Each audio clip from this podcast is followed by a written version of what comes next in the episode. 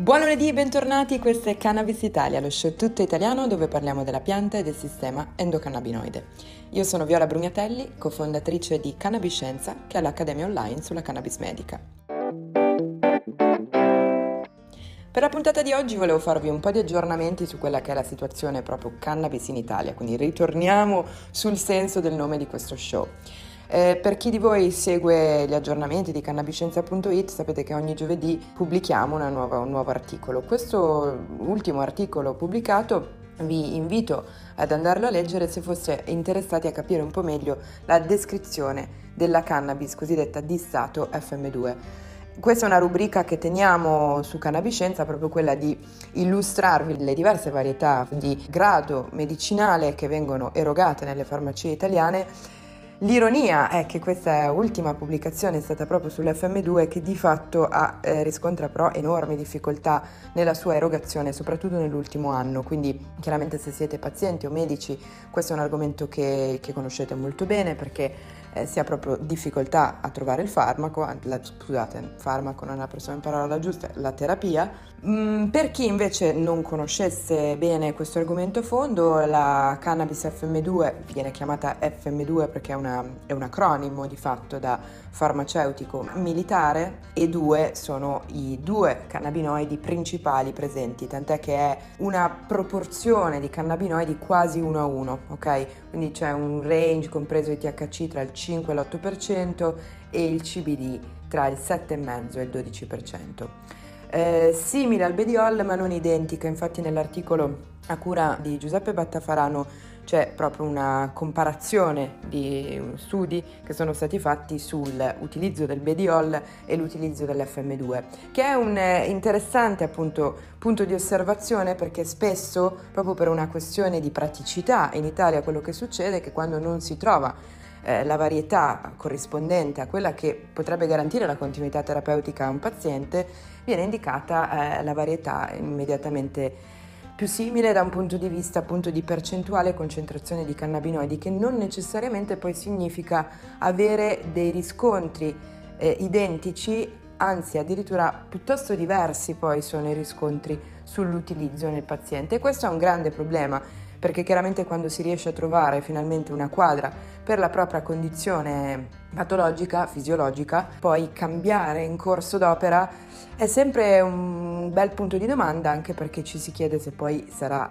efficace tanto quanto e non sempre è così. Fate conto che la FM2 è prodotta nell'ordine dei 100 kg all'anno, però nel 2020 ci sono stati grossi problemi che hanno ridotto questa produzione intorno ai 50 60 kg e questo chiaramente ha aumentato i problemi ai pazienti che però dall'altra parte la domanda è anche cresciuta, anche con tutto il discorso della pandemia e quindi il gap, il vuoto terapeutico è aumentato. Questo articolo, come molti altri che insomma abbiamo scritto e pubblicato in questi anni,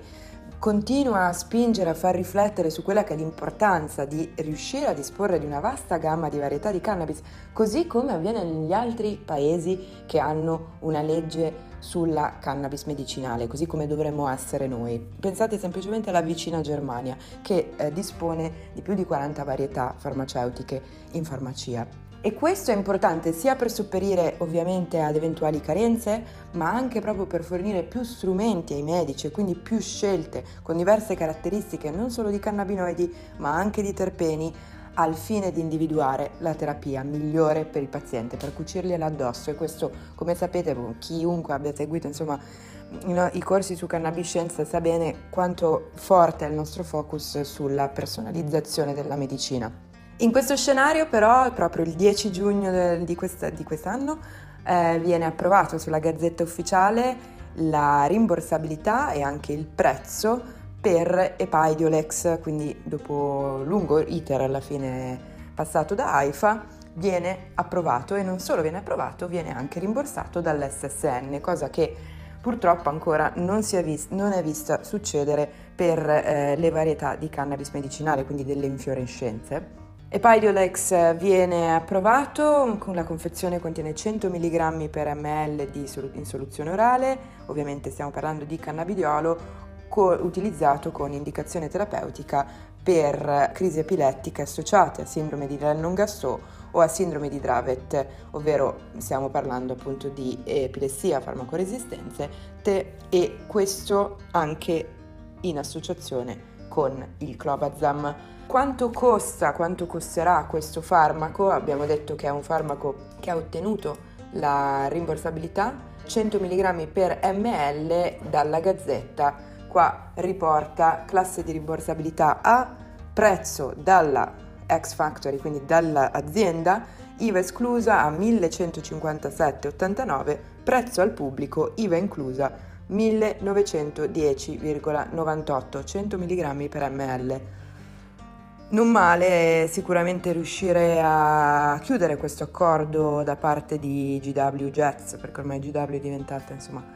eh, un tassello di una casa farmaceutica ben più grande. Chissà come mai insomma si è riusciti ad arrivare a questo eh, obiettivo che sicuramente è un ottimo obiettivo e, ed è fantastico che i, i, pazienti di epilessia farmacoresistente che molto spesso sono bambini, stiamo parlando delle fasce molto molto giovani d'età, possano ottenere questo farmaco rimborsato da noi contribuenti, sarebbe interessante ecco, vedere un sostegno, un supporto simile da parte del Ministero della Salute nei confronti anche di tutti gli altri pazienti che utilizzano cannabinoidi di fatto per supportarli nelle, nella propria terapia. Mentre invece per quanto riguarda gli aggiornamenti sulle piante officinali e gli ingredienti botanici, eh, sempre sull'argomento cannabis sativa L, quindi di fatto cannabis medicinale, canapa, perché ormai c'è c'è molto un overlapping anche di una sovrapposizione anche un po' di queste tematiche. Vi inviterei a leggere un articolo molto ben fatto di questa settimana della GIFT, cioè Great Italian Food Trade, a firma di Dario Dongo, avvocato, che fa notare proprio una serie di tentativi proprio normativi e legali con cui si, è, si, tenta, si sta tentando di boicottare di fatto la filiera agricola della cannabis sativa L, quindi stiamo parlando, quando parliamo di canapa, stiamo parlando di fatto di cannabis con una percentuale di THC eh, inferiore all'1%. Lui riporta che viene riportata una clausola secondo cui la coltivazione delle piante di cannabis ai fini della produzione di foglie e infiorescenze o di sostanze attive a uso medicinale è disciplinata dal decreto che ben conosciamo della 309 che appunto ne vieta la coltivazione senza la prescritta autorizzazione da parte del Ministero della Salute. Un po' il motivo per il quale al di là dell'istituto ehm, farmaceutico in Italia non, non, esiste un altro ente che sta provvedendo eh, cannabis medicinale. A gennaio in realtà un'azienda ha ricevuto l'autorizzazione per produrre cannabis sativa L, canapa, per fini medicinali, quindi verrà prodotto appunto del CBD con questo, con questo fine. La clausola però è piuttosto difficile da interpretare, si può interpretare in varie maniere. Eh, di fatto la vendita delle piante officinali rimane disciplinata da quelle che sono le normative di settore,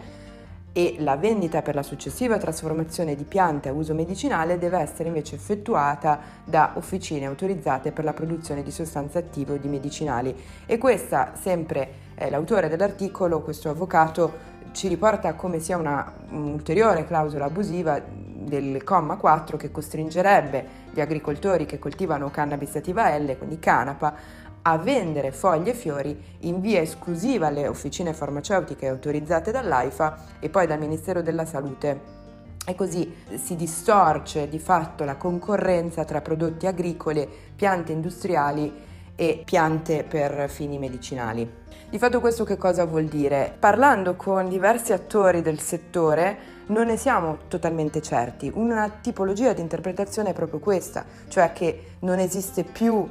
il mondo, tra virgolette, grigio del eh, mercato tecnico e di fatto chiunque in Italia stia coltivando cannabis eh, con un fine di produzione di fiori e foglie, quindi di fatto tutti i coltivatori per esempio della cosiddetta cannabis light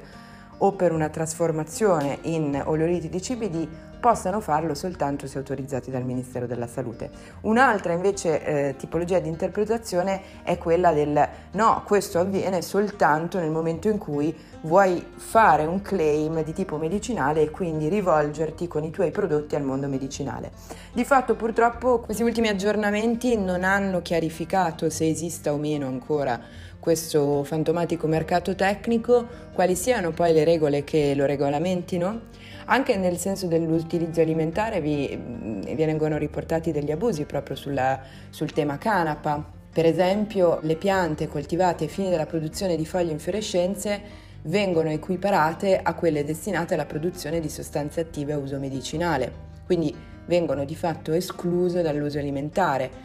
e questa anche eh, significa vietare la produzione in Italia della canapa per esempio a uso tisana che è invece un utilizzo che eh, segue, eh, rispetta le regole eh, dell'Unione Europea che invece può circolare liberamente nel mercato interno proprio in quanto priva di effetti psicotropi, quindi esattamente come poi è stata la sentenza eh, vinta tra l'altro recentemente eh, da, su Canavape per intenderci.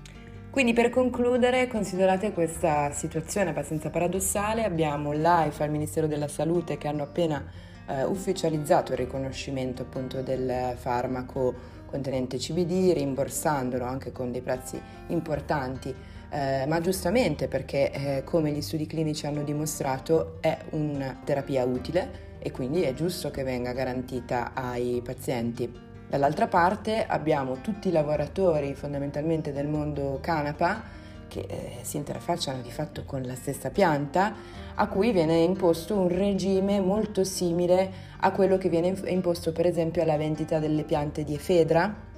Avete presente le, da cui si può fare l'efedrina? Un tempo era un farmaco molto utilizzato per le cure dimagranti, fino a quando insomma, non ci si è resi conto che effettivamente era anfetamina